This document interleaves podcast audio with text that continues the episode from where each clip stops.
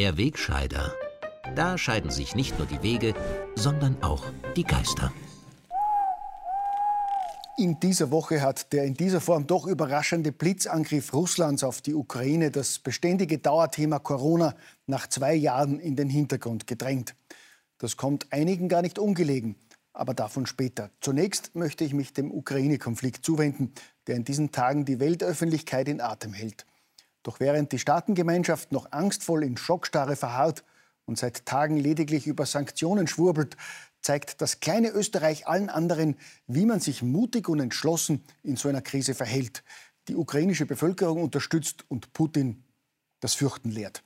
Der österreichische Kanzler hat zunächst Brüssel gewarnt und dann Anfang der Woche ein nationales Krisenkabinett einberufen.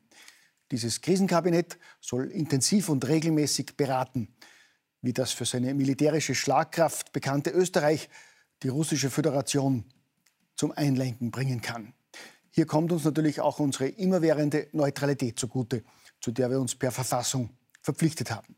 Denn klarer könnte man seine Neutralität gar nicht ausdrücken, als etwa den russischen Botschafter ins Außenministerium zu zitieren und ihm klarzumachen, dass das Vorgehen Russlands für uns inakzeptabel ist. Der Kanzler hat richtig erkannt, dass es für ein kleines, neutrales Land wichtig ist, sich in einen solchen Konflikt einzumischen.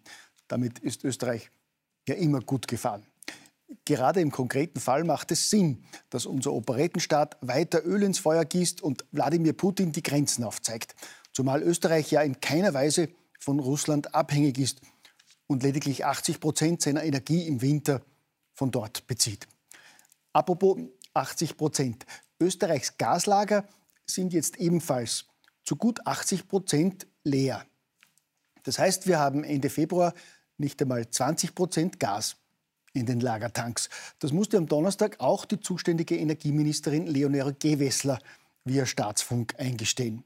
Allerdings nicht ohne die Bevölkerung sofort mit treuherzig vorgetragenen Sprüchen zu beruhigen. Ich zitiere wörtlich.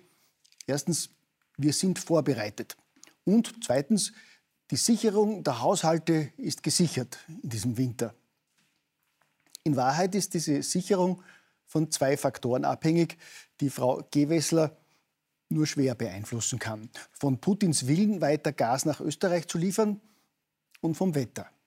Denn wenn Russlands Präsident als Reaktion auf die österreichischen Schaumschläger über Nacht die Gaslieferungen stoppt und uns der Winter noch einen Kälteeinbruch beschert, kann die Energieministerin die Versorgung der Haushalte mit Gas noch bis Ende März sicherstellen.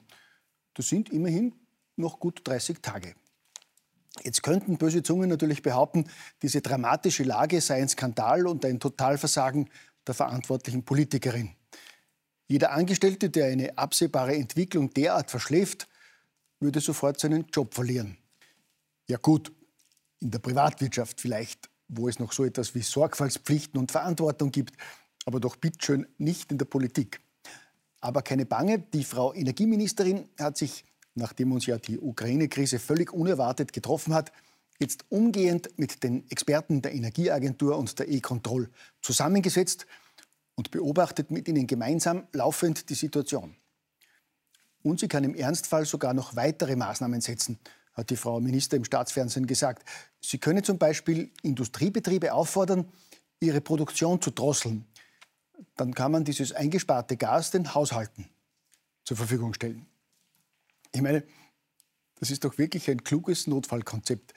Wenn zu wenig Gas in den Lagern ist, weil das die Politik verschlafen hat, dann soll eben die Industrie ihre Produktion einstellen, damit die Leute mit den letzten Gasresten ihre Wohnung heizen können. Als schöner Nebeneffekt steigt natürlich der Gaspreis kräftig weiter.